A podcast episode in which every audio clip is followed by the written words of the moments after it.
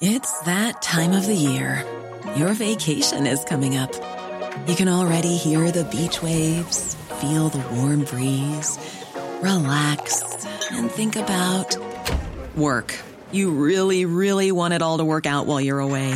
Monday.com gives you and the team that peace of mind. When all work is on one platform and everyone's in sync, things just flow wherever you are. Tap the banner to go to Monday.com.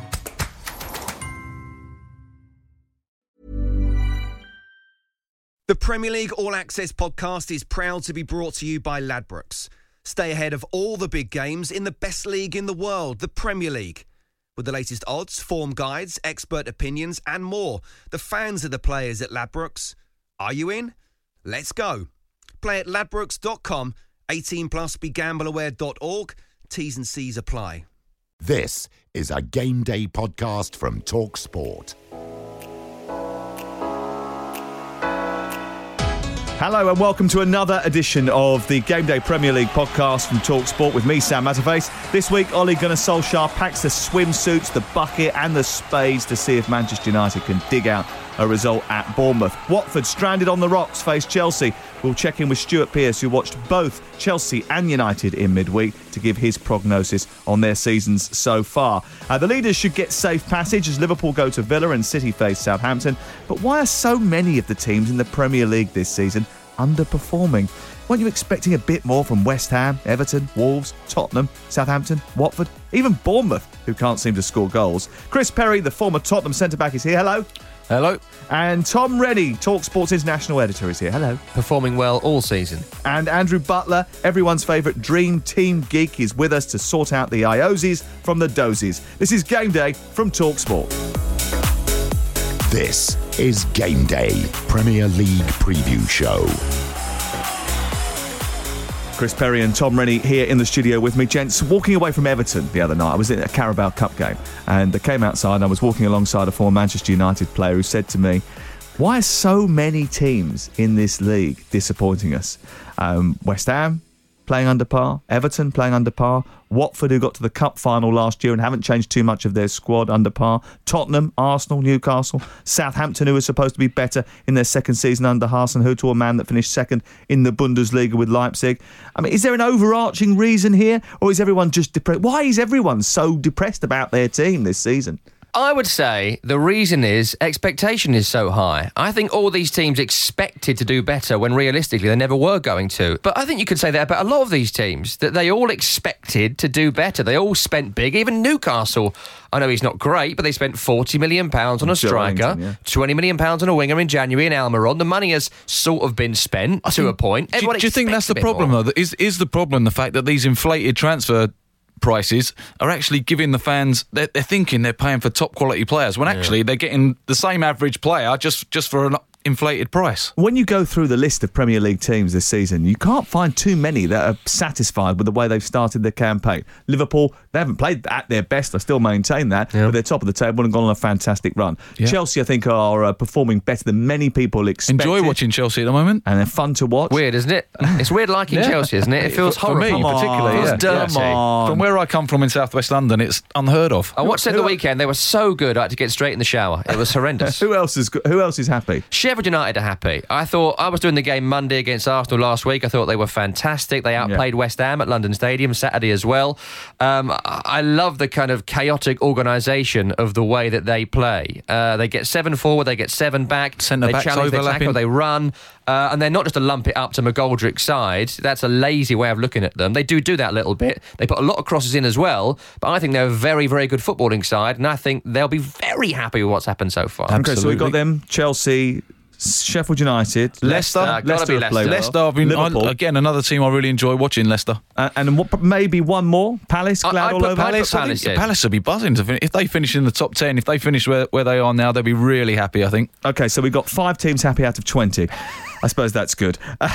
there are some feel good stories, at least. And amongst those, maybe the fact that Manchester United's young guns will start firing again. Surely it will happen against Bournemouth.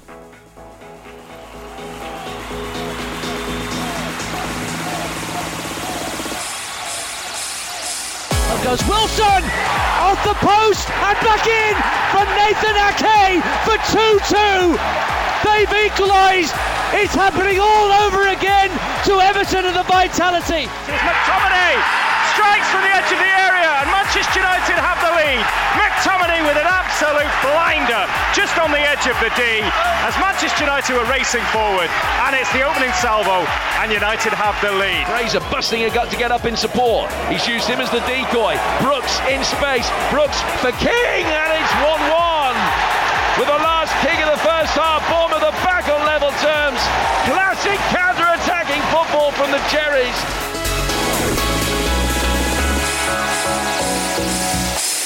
Live on game day with Reshmin Chowdhury and me and Stuart Pearce as well on Talk Sport and across the world on Premier League Live. It's Bournemouth against Manchester United, 12.30 on Saturday. Uh, Bournemouth haven't scored in any of their last three games. What's the problem, Chris? Difficult to put a finger on it, isn't it? I mean, not won any of the last four. It's the same manager, the same style of play. They haven't really changed the squad that much over the summer.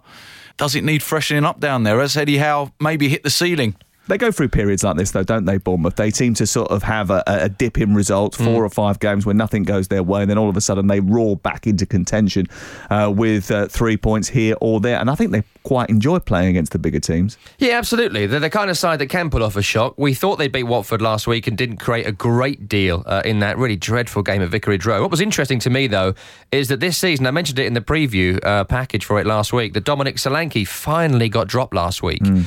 Um, and I thought it would make a big difference. And turns out it didn't actually. but they're playing Watford, and Watford just don't play, do they? No. Watford just sit there and try not to concede goals now. That, that is their modus operandi. Yeah, I, I think Bournemouth actually are, they're probably more suited to playing away from home. They like to sit back. They've got pace on the counter attack. They've got players that can run with the ball mm. and cause you problems in behind. And and that's probably the problem. Teams are going to to the Vitality Stadium now, and, and they're not doing that. They're not they're not attacking them. They're sitting back. They're making Bournemouth they're come onto them. Bournemouth, yeah, absolutely. And yeah. one of the reasons may have been because of Ryan Fraser, but he hasn't performed as well this season because he's fallen out with Eddie Howe. It's another great example of what we've spoken about a lot with Tottenham this year. You don't keep someone who doesn't want to be there. How many times does this come up when someone's pushing for a move? It takes me back to Arnautovic last year and lots of other guys like it. It's like, but he's our best player. We can't let him go. But the moment that guy doesn't want to be there, the performance drops. And we've all seen Christian Eriksen this season. Mm. This is not the Christian Eriksen that we've been linking to Real Madrid for 18 months. He is not that player, and Ryan Fraser does not want to be at Bournemouth. They've kept him for whatever reason. There's been a fallout there. We all know about that.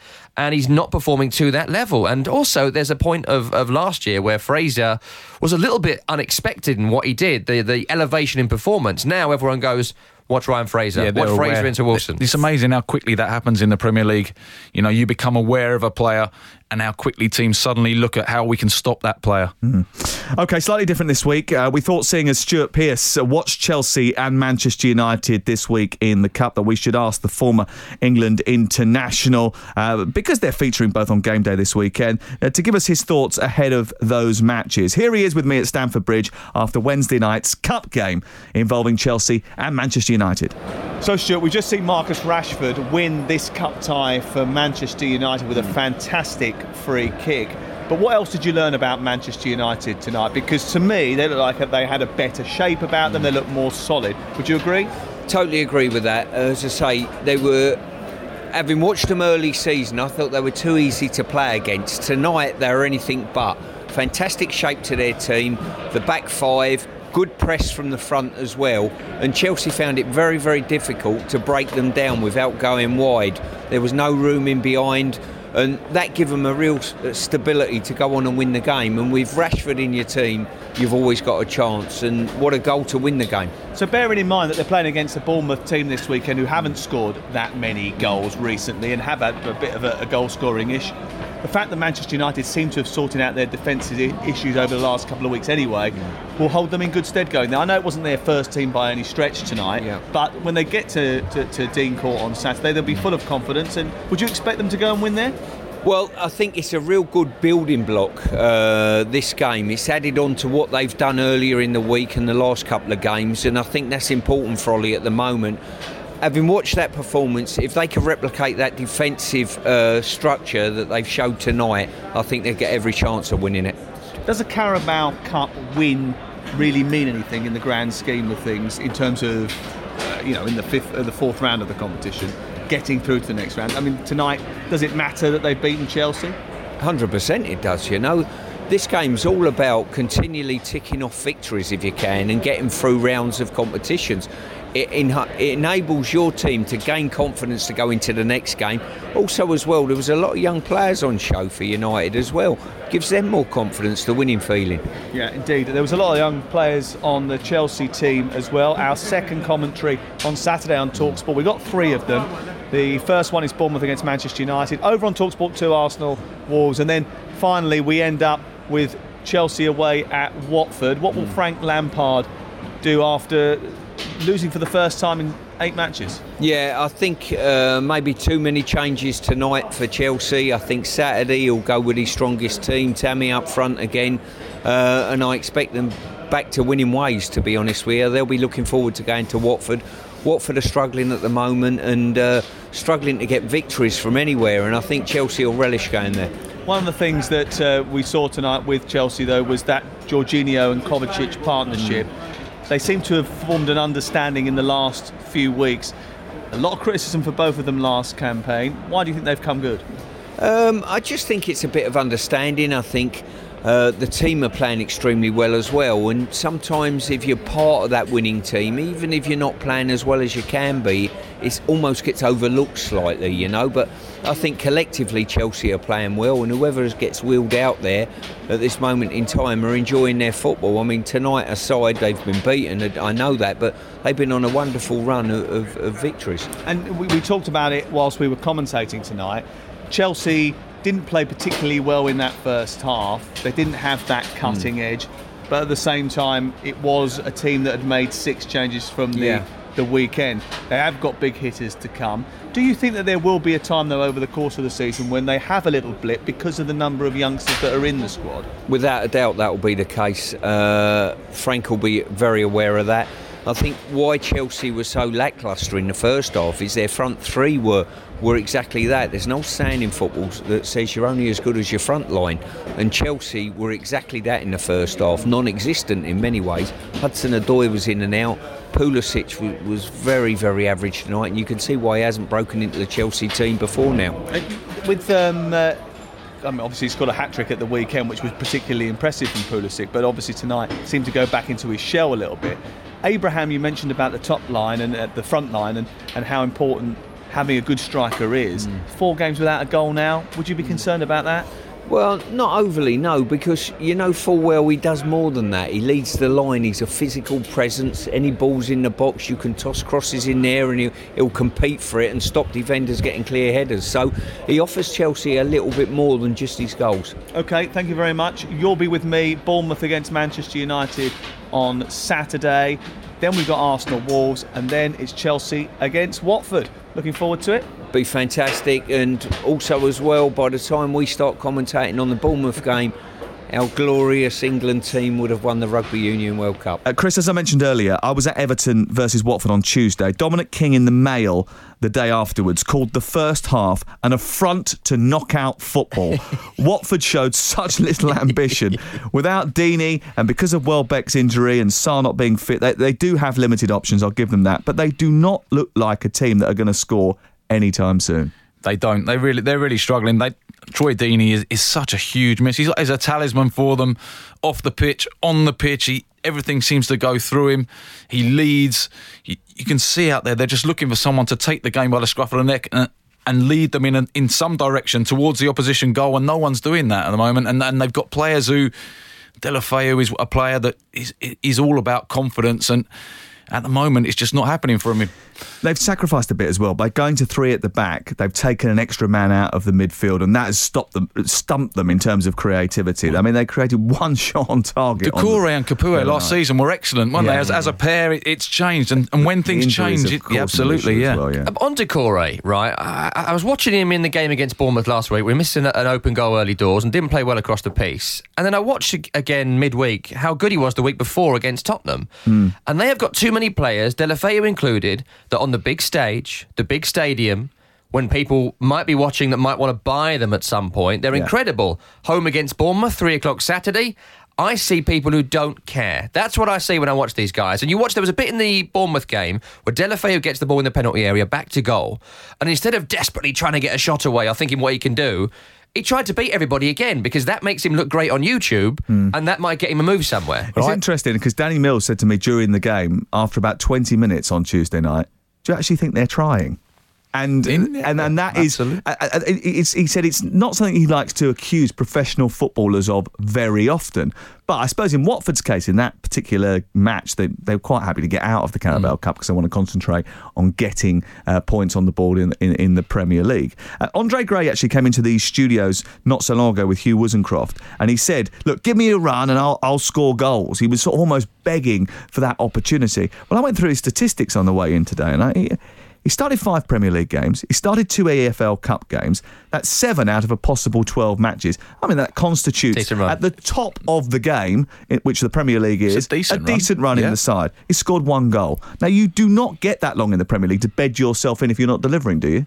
Absolutely. I mean, he's, he's fortunate in many ways that Troy Deeney's been missing because he, hmm. he certainly wouldn't be getting anywhere near the side if Troy Deeney was fit and Well, he's firing. not getting in now. They literally need someone to score for him, and they're playing Pereira and Deulofeu as a kind of makeshift Pere- false nine pairing. Because he's not scoring. And he, he's, he had one shot on goal on but Tuesday also, night. but and also it, it to the gives, it gives them a bit more defensively if Pereira plays. You know, he, he's a midfield player. He runs around. Listen, he's not a great defender, but he, he does cover a lot of distance. does he run think- around? I don't, I don't think he's a great centre forward. He's certainly not a good centre forward. No. No, he's, a, he's a he's a wide player, I don't understand attacking why they're midfield player. playing him there. No. I mean, his movement isn't right to be a centre forward. I always think it's a bit odd. I always remember when Alan Curbishley came into West Ham when they were awful and Pardew got sacked and all that. And I, it always sticks with me this. They were in a relegation battle, a great escape year, and he said, the one pointers don't matter. The losses don't matter. It's the three pointers. We need to win games. That's hmm. all that matters. When you're down there, get out and win. And they brought in Quique Sanchez Flores, who is the most negative manager. He's a kind of guy that at nil nil, he, he's dazzled by the entertainment on show. Like he's just the kind of guy that only likes vanilla ice But cream they know and that. tomato soup. But that's not true. He's been manager there before. They That's know that. true. What happened? He's- It was Dower. He's handsome, but it's Dower. Oh, well, exactly. I mean, how can you turn around and say a guy as good looking as that, as well dressed as that, as well oh, groomed as Oh, that? wow. I was standing six inches away from his mouth last night, and I've got to admit, I have never seen a beard so well kept. It was absolutely Giroud, beautiful. Giroud's beard better. It's a bit straggly. It's a bit like mine, actually. I've got so many questions that are not suitable for this podcast. I'm, I'm not going to ask any of them. Cracking on, Chelsea have won 16 of their last 20 Premier League games against sides starting the day bottom of the table. Let's turn our attention to Saints, spanked by Leicester, have already been beaten by City once this week. The good news is they've got to go there again. Here's Alex Crook.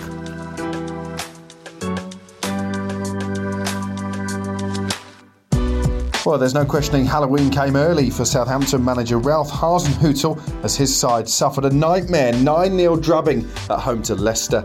The fixture ghouls have been in no mood to take pity on the beleaguered Austrian, handing his side not one but two trips to the Etihad in the space of only five days. City did not have to be at their spellbinding best to send Hasenhüttl's sorry Saints crashing out of the cup in midweek. Despite a battling second half performance, the South Coast side may need to rely on witchcraft to stop the champions picking up an 11th win in 12 games in all competitions. Worryingly for Saints, City have averaged three goals a match so far this season and will fancy their chances of adding to that haul against a team with just a single Premier League win since August. Gabriel Jesus has been keeping Sergio Aguero out of the City starting lineup of late, but the Argentine's midweek double may have put him in pole position for a recall. Does anyone have a calculator handy? We might need it.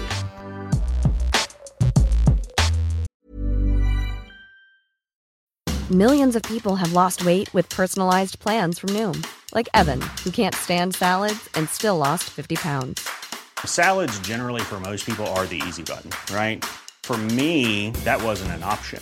I never really was a salad guy. That's just not who I am. But Noom worked for me. Get your personalized plan today at Noom.com. Real Noom user compensated to provide their story. In four weeks, the typical Noom user can expect to lose one to two pounds per week. Individual results may vary. Here's a cool fact a crocodile can't stick out its tongue. Another cool fact you can get short term health insurance for a month or just under a year in some states.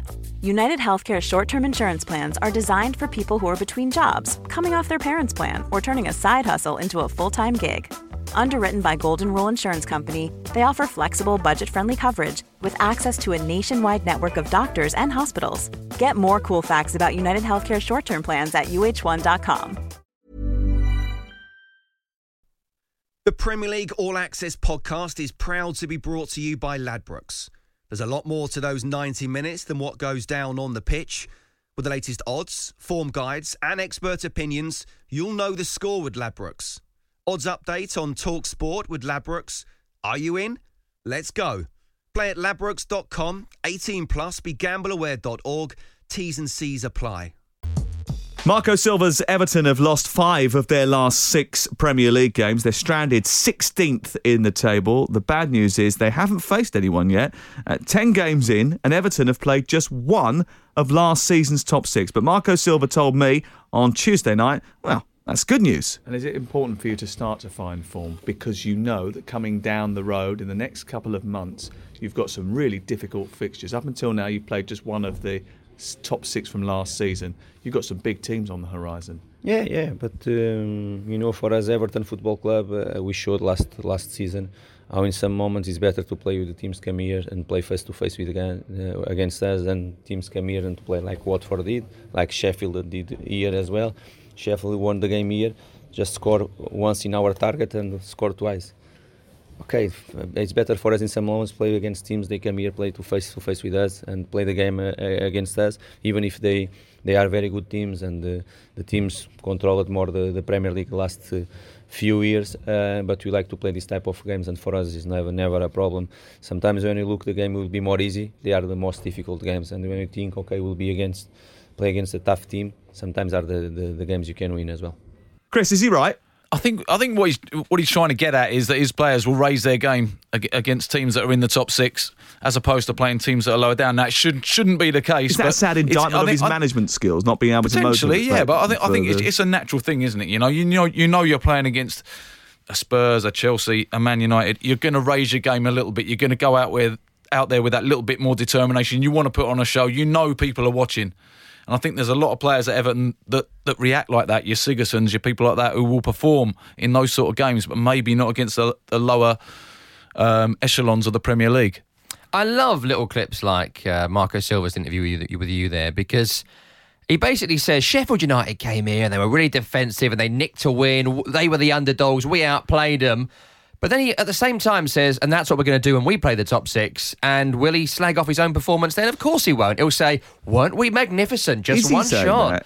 Or is he saying, saying, that there's more room in those games when you've got someone coming on to you? But and they're, they're quite good on the counter attack, aren't they? As we saw, the last goal they scored against Watford was one where they were under it a little bit of pressure, I say that loosely, for the first time. And they very quickly broke, got the ball to Richarlison, and all of a sudden it was 2 0. He's got pace. Walcott's got pace on the, on the counter attack yes. if, if they can play like that. But they've got to defend well to be able to do that, and I'm not sure they can do that. Well, that's the biggest issue, isn't yeah, it? I mean, absolutely. the fact that they keep conceding goal from set pieces. Yeah. Actually, they faced two or three corners last night and didn't concede a goal. So that goes down as a victory in the win column for them. Uh, this game last year against Tottenham was an absolute goal fest. 6 2 it finished. Are we expecting the same again, Tom?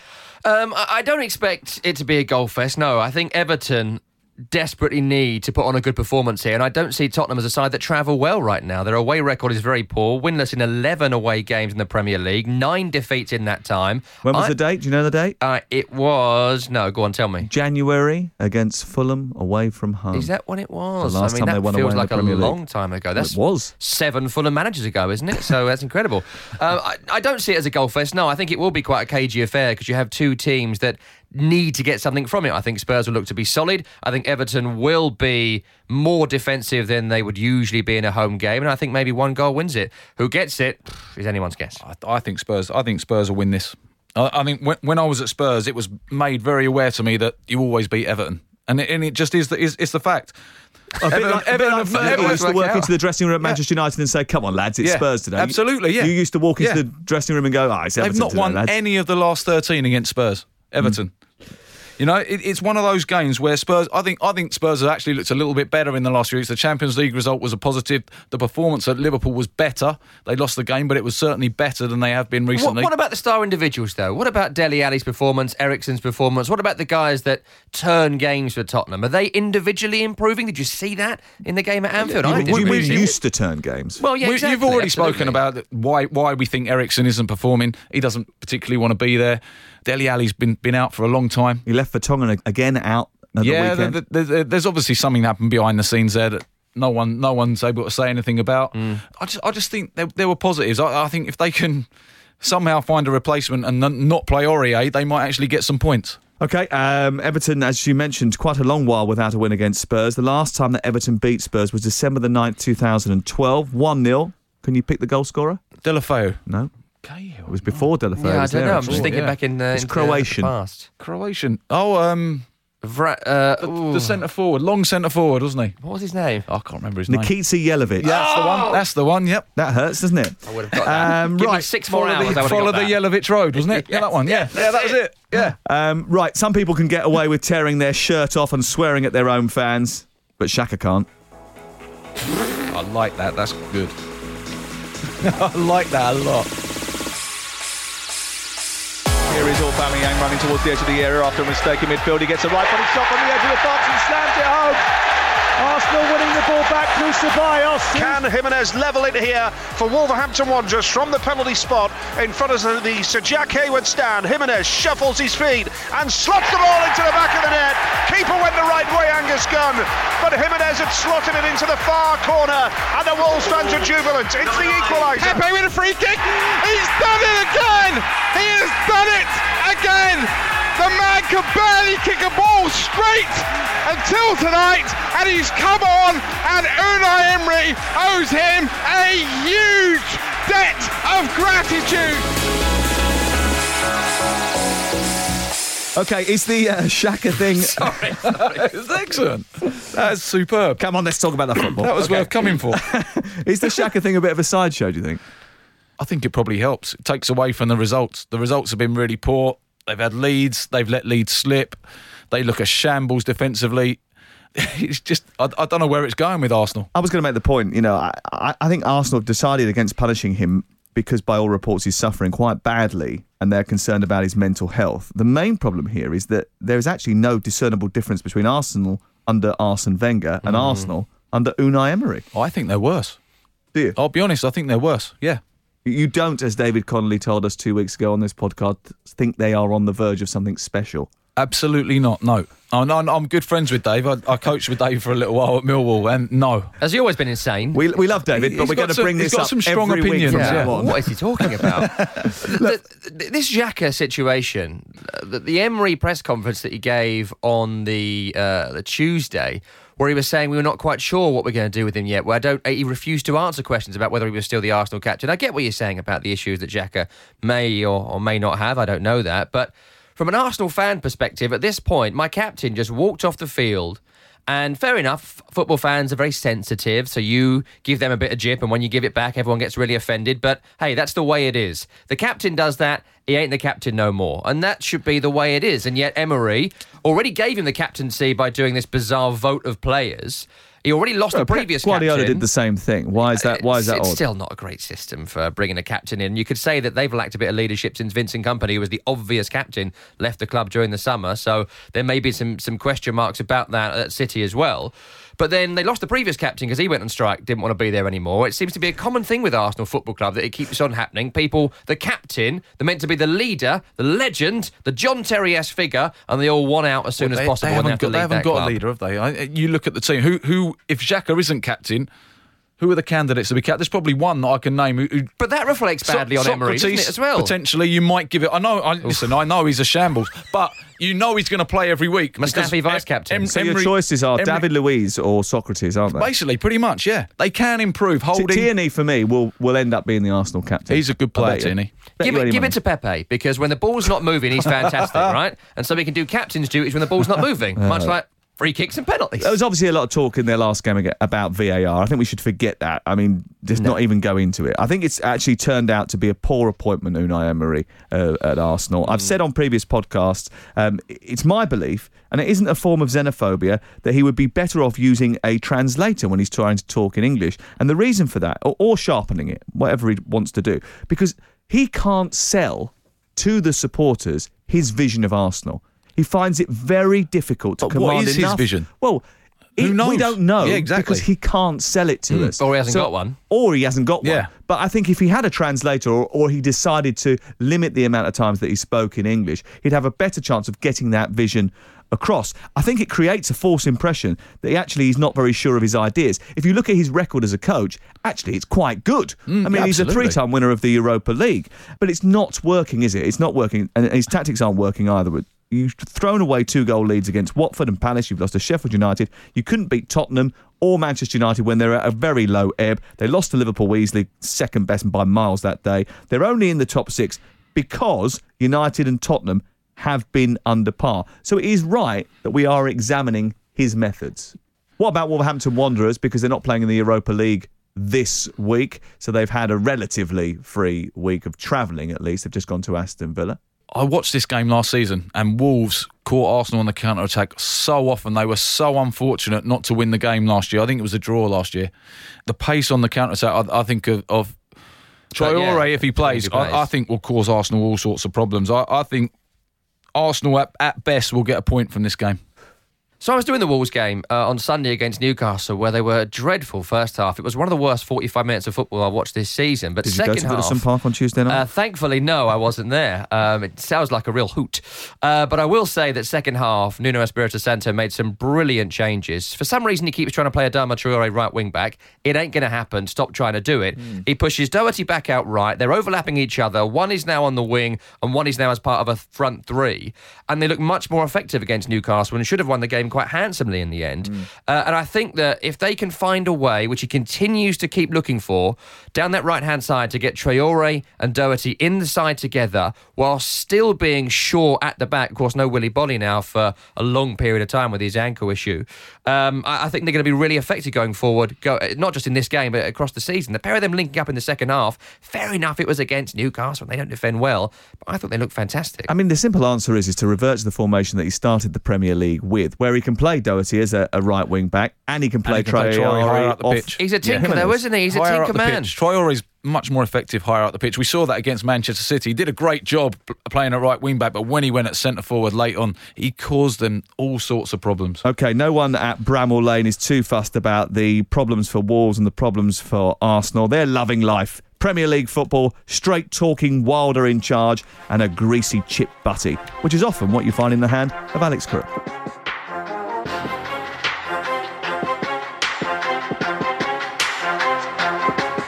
No prizes for guessing Liverpool and Leicester have the joint best defensive record in the Premier League. But who are the third team to have conceded only eight goals from their first 10 games? It must be Manchester City, right? Wrong. It is in fact newly promoted Sheffield United, and blunting the opposition has taken the Blades to the lofty heights of eighth in the table. It's the kind of stubbornness Burnley boss Sean Dyche would be beaming about.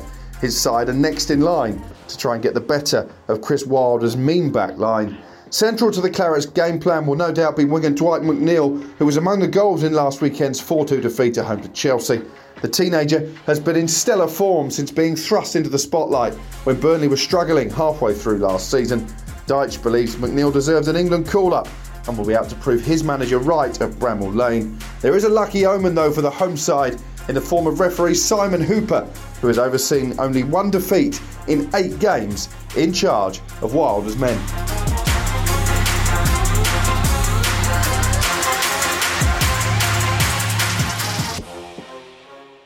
Right, West Ham clash with Newcastle this week, and carving up the stats and dishing up the rich pickings from the dream team this week is the butler himself. Andrew, hello, how are you? Hi, Sam. Yeah, very well, thank you. Nice How to are see you. Uh, you've got come into the studio sporting a Jan Vertonghen black eye. What happened? I uh, I live out the brand so much that it was football related as Oh, well. you? This- I wasn't just having a scrap at the weekend. I um I play left wing back, which despite being a six foot three man, is not the, the traditional position for a wing back. You're six foot three. Yeah, but yeah, I am. People say that, that all the time as a reaction. but I, Stand up. No, don't stand up.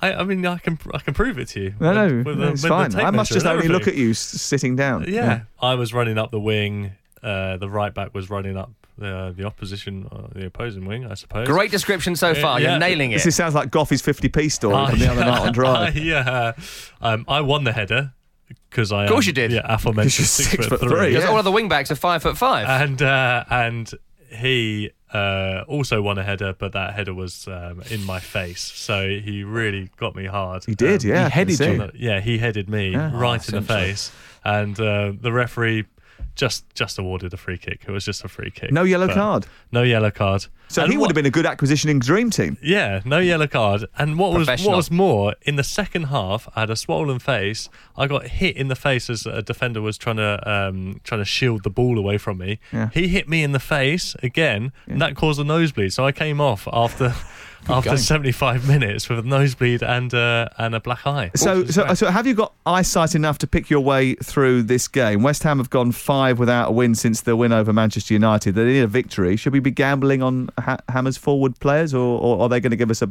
bloody nose? Well, talk, very good. So talking of black, talking of black eyes as well. One that well, probably would give you a black eye if you uh, uh, ran into him. I really wanted to talk about Andy Carroll, but he's injured. Of course he is. Supposedly, There was no way of knowing. weekend. There was no way of apparently foreseeing got, this. Apparently, he got headed in the face by a five foot five inch wingback. Don't put Andy Carroll on the wing. That's what we've learned from this. Um, he scored in his last two games against uh, West Ham, um, but they were back in January 2009 and tw- 2010. Last time he was Um, fit. Yeah, exactly. Um, and so he probably won't be playing. Um, Yarmolenko's probably your best bet then because um, West Ham probably should win this game, right, Tom? I'm looking at you. There was a lot of because they're probablys in that sentence, Tom. Are you, are you impressed by West Ham so far this season? Is there anyone in the team that you could go, right, okay, but he's all right? The only one, as Andrew said, is Yarmolenko, who's had a good season. Uh, the issue right now is they've got a striker in Sebastian Haller who proved last season that working with people, he is able to create and able to score.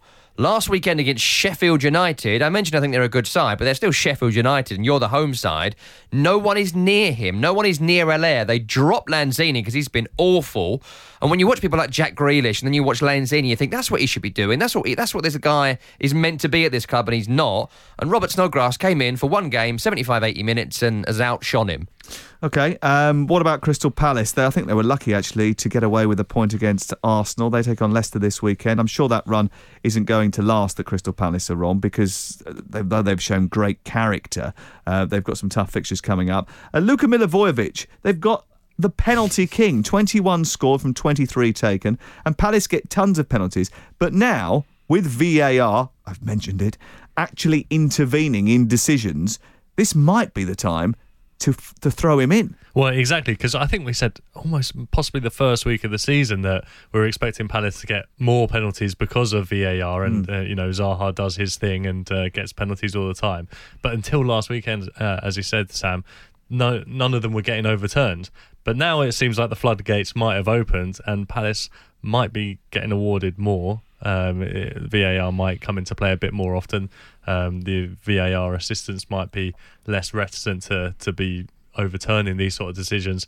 Milivoje- uh, Milivojevic. Who's uh, let's just go for that. Let's go for that. We're still all together. Um, yeah, Milivojevic. Milivojevic. There you go. Uh, I thought Andrew got it right. Milivojevic. Is that all right? That's how Roy Hodgson says it. I call him Luca. Uh, 2.8 million. Um, he averages 2.6 points a game. He's he's he's an all right he's an all right option, but you know obviously if he's if he's over the penalty spot, then he'll be scoring you know eight points every single game. So he's a decent option. Um, Jordan Ayew's the only other person that you know he scored. Um, 13 points last weekend. He's in the game at 2 million. He's only been picked by 0. Point, our, our lovely, our famous 0.1% of uh, players, which is essentially the, the players that He's I got look four out for. goals, didn't he? Ayew this year. Yeah, he's, he's doing all right. He's their joint top scorer. He's just in- scored in against Dream Team. Arsenal. He's just scored against Arsenal. That's not And, uh, difficult, is it? Come on. Scored away at West Ham as well, the winner, didn't he? Scored against all the big clubs. The big stadiums. There anyway. doesn't seem, you don't seem to have much enthusiasm for Crystal Palace. Well, turn your attention to Leicester City for me. Uh, they can't stop scoring. Alternatives to Vardy?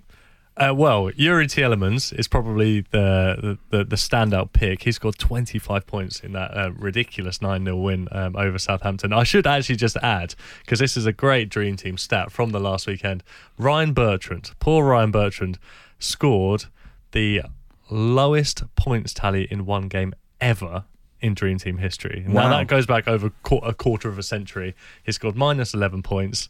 Uh, so if you had him in your team, good luck to you. Break that down for the me. Why is it minus 11? Because he got sent off. Sent off, but then the, the Conceded. but then the con, like goals conceded. Oh, and he still gets counts. all the Nine- goals conceded from nine when he went off. Doesn't Yeah. help, does it? Right. So, alongside the nine goals, which has obviously only happened a handful of times in Premier League history, as well as getting sent off, thanks to VAR as well, we should mention, then uh, minus 11 in one game is not a is not a good tally. Is he picked by 0.1% of Dream Team managers? Does he get does he does he get a medal for that? Because uh, he could put it next to his Champions League winning medal that he's also got. we could possibly send him one. I have not thought of that. It's a good um, idea. That this will be more valued by him as well. Yeah, because he actually Sure, contributed yeah. to this. Yeah, um, he made his debut for Chelsea in that game. Just ran around, hoping for the best in the final, as Chelsea luckily got their way to a Champions League on penalties. That's how you win Champions? League. And that was the Yeah, same luck. day that That's West Ham beat Blackpool at Wembley in the playoff final, and that's really the big game of that day. Wasn't even the biggest game of that day. Yeah, in your house. Uh, right, Brighton have been one of those teams who have had a very good start to the season, and they do have a, a bit of a feel good factor under the impressive Graham Potter. That should continue against Norwich.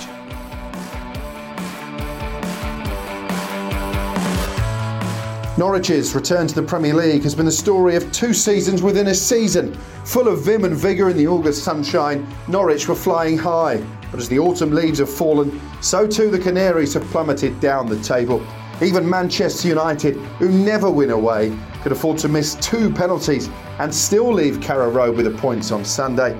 In fact, it's now five games without a league win for Daniel Farke's team, who travel to the south coast, still waiting for their first away victory of the season. Brighton did it the hard way against Everton, scoring twice in the closing minutes to make it back to back wins at the Amex. That doesn't happen very often. The return of fit again Leandro Trossard as a second half sub helped tilt a tight game in the Seagulls' favour.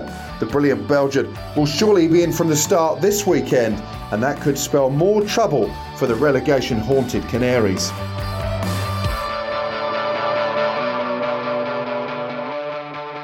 Aston Villa were brilliant for a half against Manchester City last week. Can they keep Liverpool at bay? What they'll have to do is concentrate a little bit more defensively because that was their undoing, Chris. Tyrone Mings getting out jumped by Jesus caused them all sorts of problems at a crucial time in the game.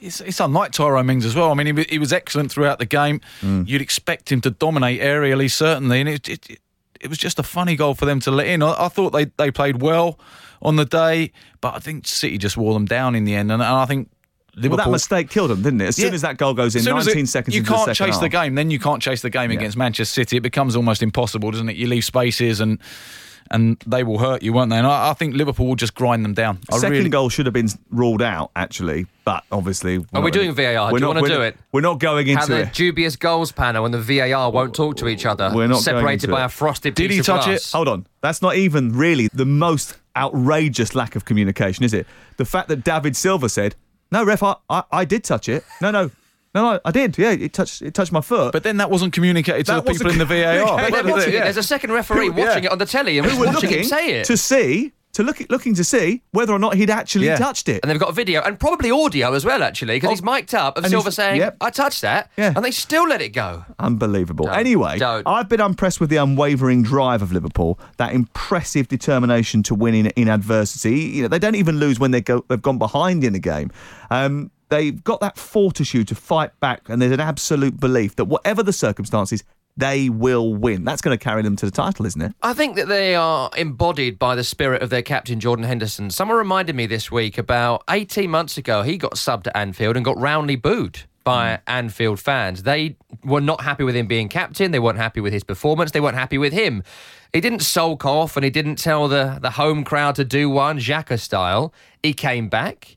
He changed position as well, and that's a, something Jurgen Klopp gets a lot of credit for. Hmm. But you watch the determination in his performance against Spurs. Watch his face when he scores that goal as well. I think that embodies them. I think that encapsulates them. You put him alongside Fabinho. I think he's been the best player in the league so far this season. I think he's been fantastic whenever I've watched him play. You're talking about Fa- Fabinho? Yes, in the centre of midfield. I think They call him the phenomenal. Dyson because he just hoovers everything up. Very That's his nickname in the dressing room. Other Hoovers are available and they pay their tax, so feel free to buy them instead. Take that, James.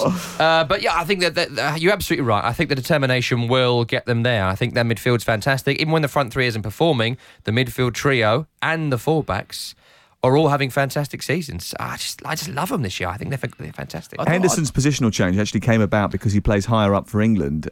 As a result of um, that experience with England, he went to Jurgen Klopp and said, "Look, I can do this." And Klopp listened to him and adjusted, and that's a sign of a good manager as well, one that takes on board advice or or thoughts of his players. Absolutely. You, that's what you want as a player. You want to be able to go to your manager, talk to him. He listens, he takes things on board. Listen, I'm sure if it didn't work out, Jordan Henderson would have been moved back and playing in a more defensive role again. Mm. But it seems to have worked out. He moved to the right last week, didn't he?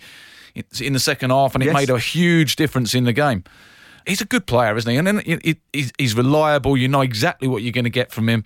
He's the sort of player that, that you need to go and win a title, like almost like James Milner.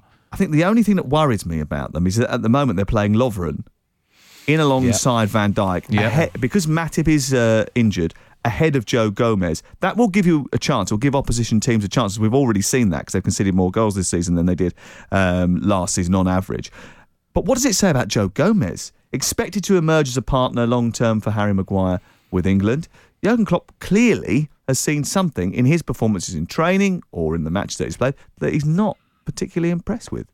It's, it's a surprise because when he first went to Liverpool, I thought obviously he had the injury, but he was outstanding before he had the injury. He came back, looked as though he was getting back to that sort of form again. I think he's a really good defender, solid defender, comfortable on the ball, looks perfect, probably to play on the right side of a back three. Whether he thinks he can play as a centre back in a back four, I'm not sure. And, and Ah, you- that might be the issue. and you then. look at Gareth Southgate didn't pick him, which was which I thought was interesting as well. Mm. When when maybe he, he could have picked him instead of Tyrone Mings when they changed Michael Keane. Yeah. And maybe he's just not quite there in a back four, but I think on the, on the right side, centre half in a in a back three, I think he's perfect. But that's a very specific job. Absolutely, and you're only going to play that a certain number of times a season. That that might not that might only happen two three times a season at So what has he got to do? Has he got to try and to improve his ability in order to be able to fit into a back four? I think he's got to hope that Lovren keeps making mistakes, and then he needs to get in the team, and he needs to Lovren prove. Literally, I mean, was in the bomb squad, wasn't it? I mean, you, haven't yeah. got, you haven't got to hope that Lovren makes mistakes. It's going to happen regardless. But I will say this on Lovren that he made a, a relatively high profile error the weekend just gone when that long ball went forward and Son hit the crossbar. But he's the man who had the shot at the other end about 10, 15 seconds previous. So he's just run a long way back. So I think there is a mitigating circumstance to that mistake hmm. in that he couldn't get back in time, and it was obviously a very well seen ball from Gazaniga to Son as well. And look, Lovren gets a lot of stick from people like us, from me specifically, for for some of the things he said as well. I'm the, one of the best defenders in the world or whatever.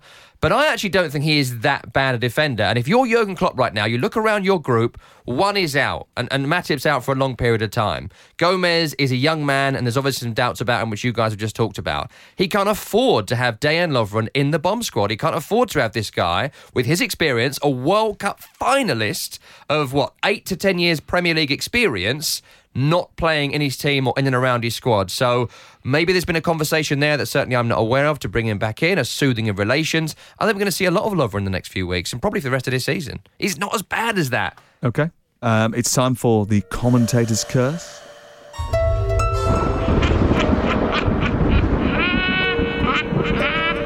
Yes, the stats and facts that have emerged to make us believe that they're going to have a worldie this weekend, a club or a player. But I'm sure once we utter them, we're bound to ruin their chances of a starring role. This uh, little tinkering bit of music is fitting for this weekend as it's Halloween. It's terrifying. Um, Who chose this? Who's going to be scared this weekend? Uh, Chris, do you want to start us off? Yeah, I've um, picked Christian Eriksen. He scored in his last four Premier League appearances for Spurs against Everton. I don't think he will this weekend. Oh, yes, that is scary for Tottenham Hotspur, isn't it? What about you, Tom? Talking of scary, the shooting of Gerard Deulofeu is somewhat horrific these days. Someone shot him. Um, more sh- from the grassy knoll just outside Vicarage Road. Uh, Deulofeu has had more shots and more shots on target without scoring than any other player this season. So this is almost a reverse commentator's curse. Now I've highlighted it. Gerard Deulofeu will hit the back of the net this weekend. Fingers crossed, Watford fans. Okay. Well, after rebounding off the hoardings, advertising hoardings behind Yeah, the goal. Yeah, potentially, yeah. Vicarage Road, of course, is built on top of a pet cemetery. Everyone knows that. That's why he keeps missing. Spooky things happen, though, over Halloween, don't they? But there's no chance, is there, that Watford could beat Chelsea? There's no chance, is there? I don't know. Is there? No. I don't know. Well, No, they have failed to win any of their last 10 Premier League games, Watford. But never before in the history of Watford Football Club have they ever failed to win any of their opening 11 games to any league campaign. The last team that actually did that were Queen's Park Rangers seven years ago. We all know what happened there. It's a major thing to do to go 11 games at the start of a season without recording a victory in the league. They can't win on Saturday night, can they? Not against Chelsea. You they? owns. Come on, you owns. You Can can, do it. Horns, devil horns, Halloween. It's Oh, all there. there's go. Horns, hornets written in Oh, the yeah, stars. okay. Well, they say you horns, don't they? Do they? That's what they say. You horns. Did they? That's what they say. Are you sure? Yeah, I'm 90%. 85. Doesn't sound like anything out of the Elton John record book that I've heard. Uh, right, thank you very much to Chris Perry. Pleasure. Okay. Alert as ever. We're not finished. We're not Sorry, finished. I was still trying to take down. in, take in Tom's uh, come on you horns. Taking Tom's horns, yeah. Uh, thanks to Tom Rennie. Always a pleasure. That's it from us. There's a load more content on the Talksport app. Get it if you haven't. And if you haven't subscribed to the Game Day podcast, then please do so via iTunes, Acast, Spotify, or Google Podcasts. And spread the word. We'll be back next week. I'll be at uh, the big Game Day kickoff at 12.30 on Saturday. It's Bournemouth against Manchester United. All the fixtures available on Premier League Live as well as on Talksport.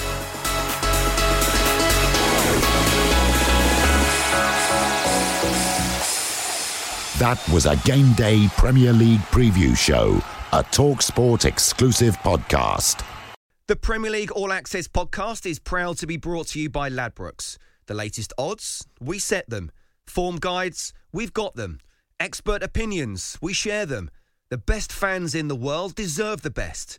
Be match day ready before the whistle blows with Ladbrokes. Odds update on Talk Sport with Ladbrokes. Are you in? Let's go. Play at ladbrokes.com. 18 plus. be gambleaware.org. T's and C's apply. Ever catch yourself eating the same flavorless dinner three days in a row? Dreaming of something better? Well, HelloFresh is your guilt free dream come true, baby. It's me, Keke Palmer. Let's wake up those taste buds with hot, juicy pecan crusted chicken or garlic butter shrimp scampi. Mm. Hello Fresh. Stop dreaming of all the delicious possibilities and dig in at HelloFresh.com. Let's get this dinner party started.